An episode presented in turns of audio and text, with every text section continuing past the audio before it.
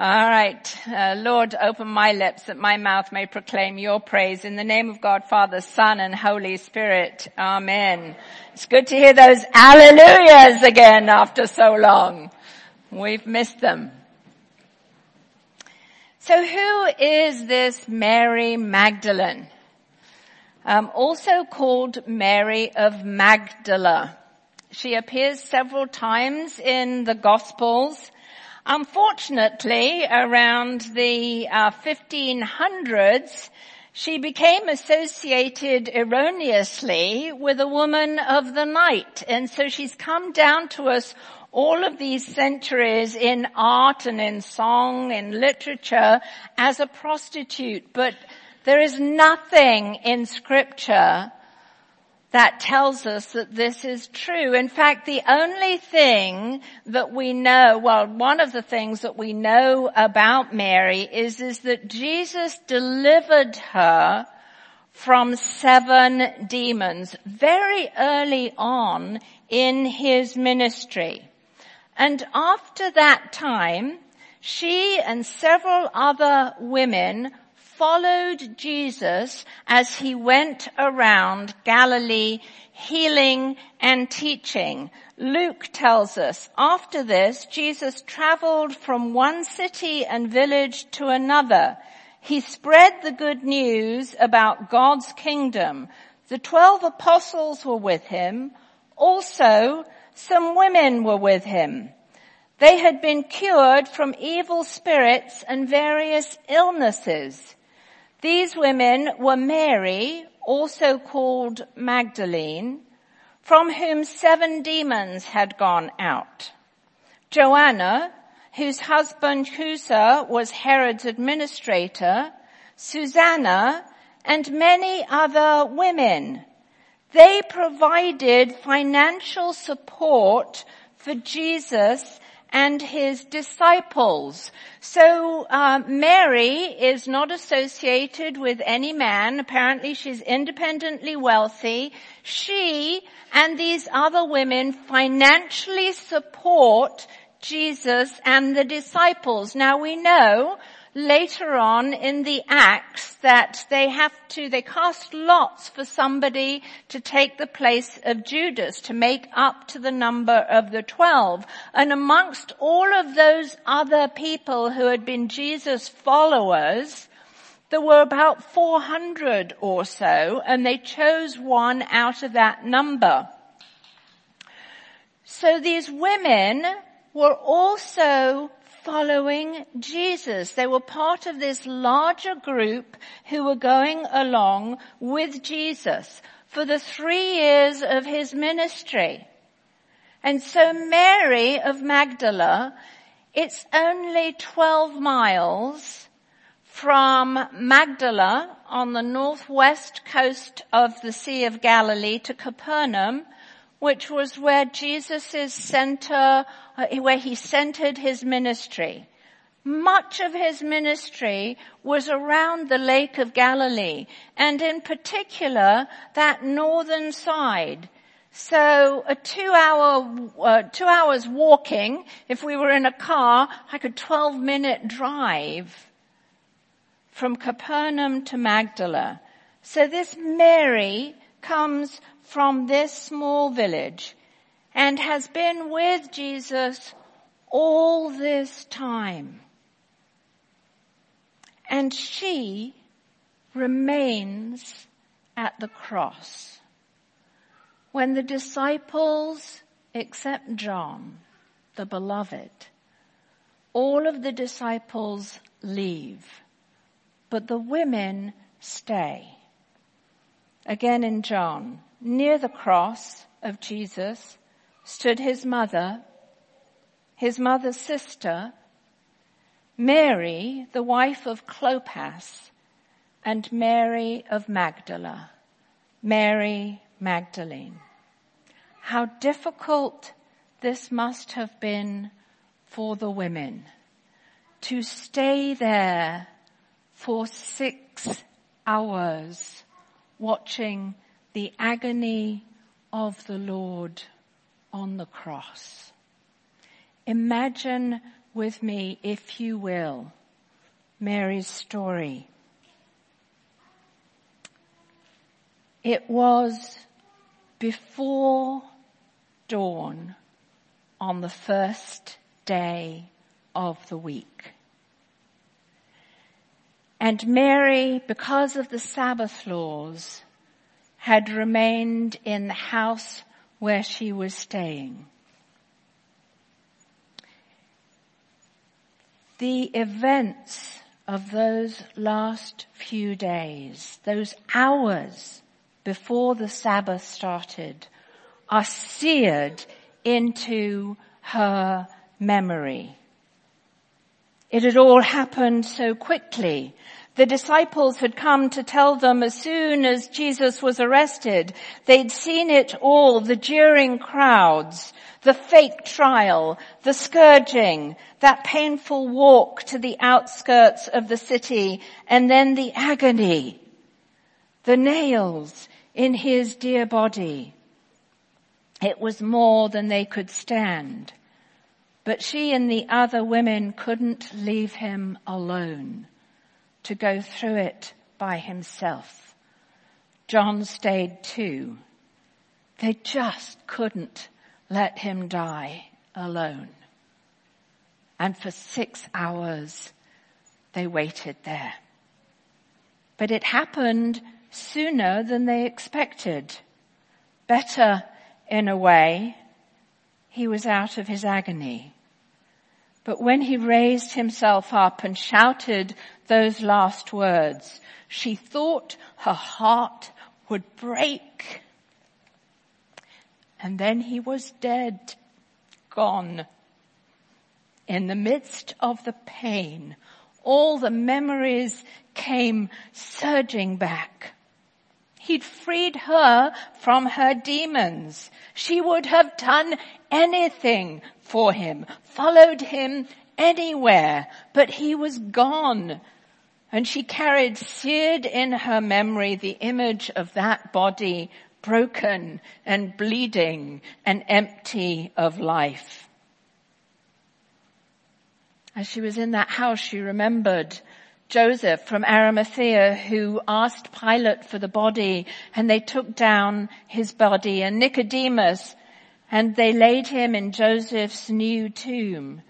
But it had all gone so quickly because Sabbath was approaching and they needed to be gone from there. She hadn't really had time to say her goodbyes. No time to really care for his body she didn't really remember how she got back to the house. Her eyes stung from her tears and were puffed almost shut. She thought she could cry no more, but then she would remember and gut-wrenching sobs and tears would come unbidden. Her grief like a metal case around her chest. She really couldn't take a deep breath. It ached so much. She thought she'd go crazy if she needed to stay cooped up in that room any longer. It wasn't yet dawn. It was still dark out, but she couldn't stand it. And so she ran, half stumbling, not really noticing the sharp stones under her feet to where they had laid her Lord's body. The dew wet on the ground.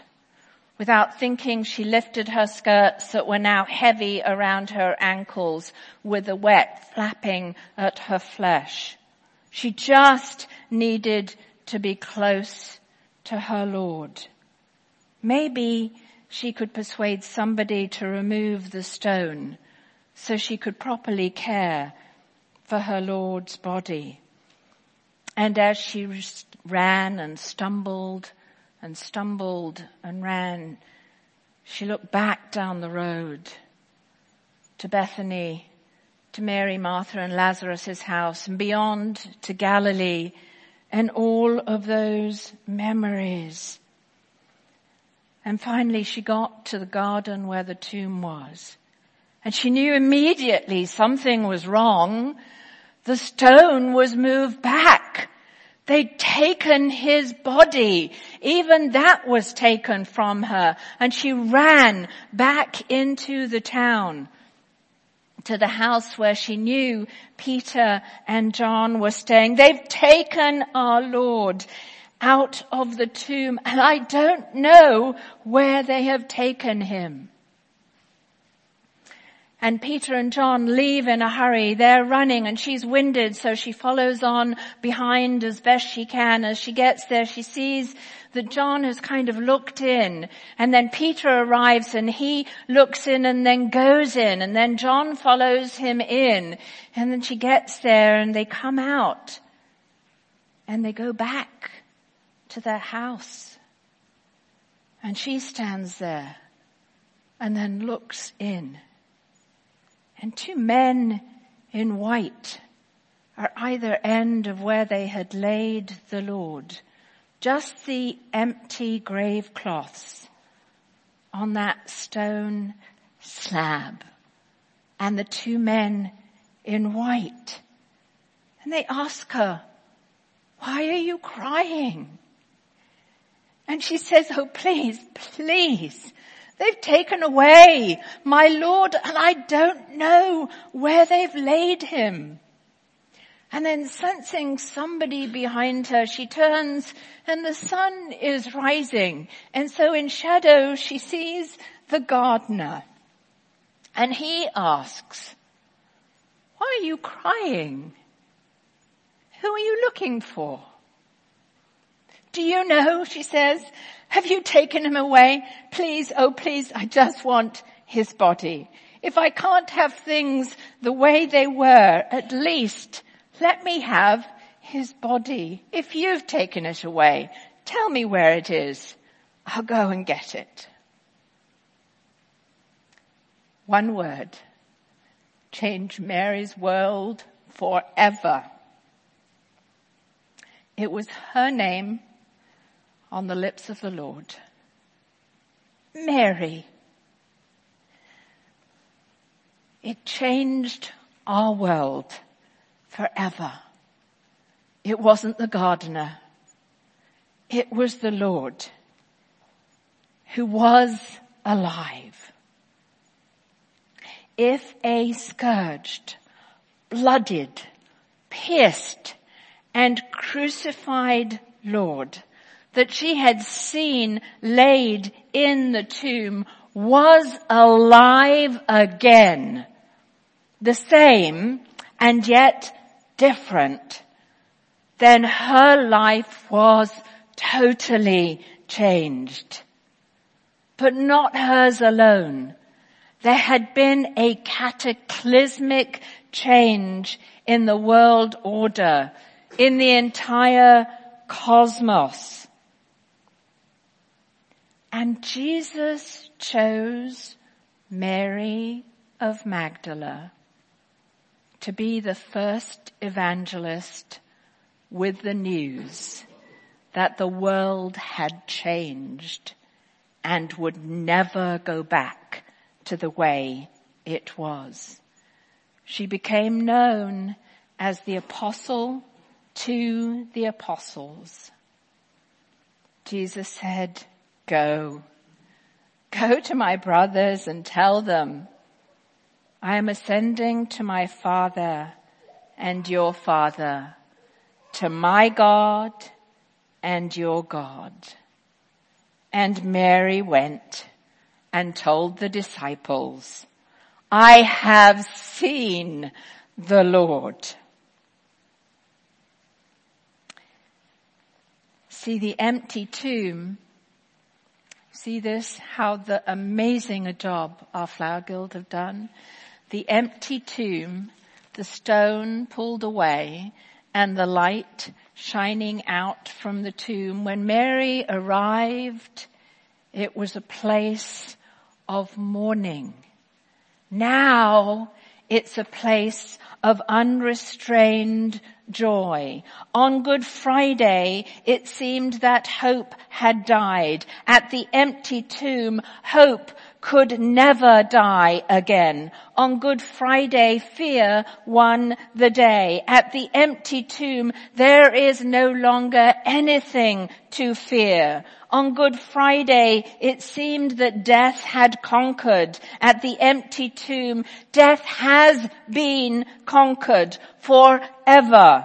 On Good Friday, it seemed that we would remain dead in our sins. At the empty tomb, our sins have died with Christ and we are, through baptism, eternally alive in him. On Good Friday, this world's ruler, our enemy, the Satan, seemed to have won.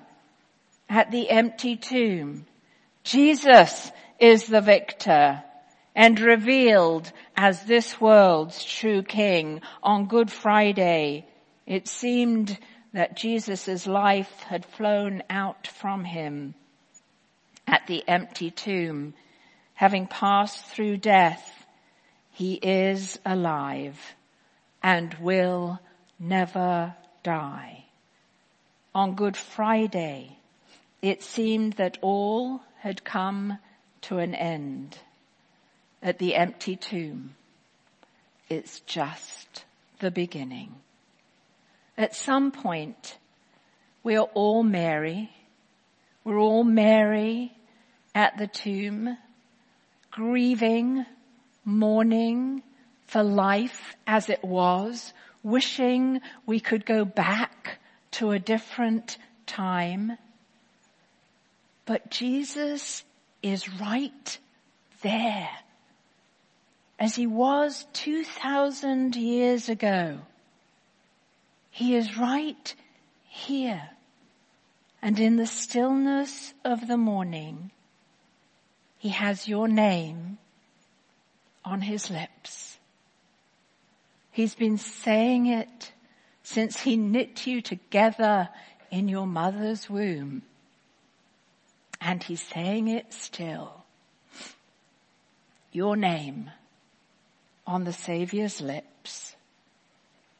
May we walk again today through the doorway into new life into the new life in Christ, where the power of sin and the fear of death has lost its dominion, where the power of God, the very same power that raised Jesus Christ from the dead is at work in those of us who believe and who have been baptized into death of Christ and raised to new life in Him.